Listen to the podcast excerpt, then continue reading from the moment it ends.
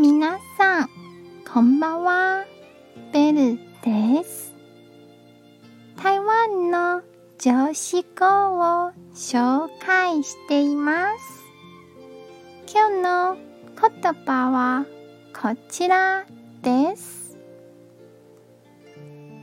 成功は一つ一つの失敗の過程か。情熱を失わずに続いたものです。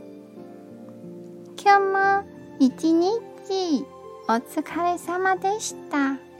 ゆっくりお休みくださいね。じゃあ、また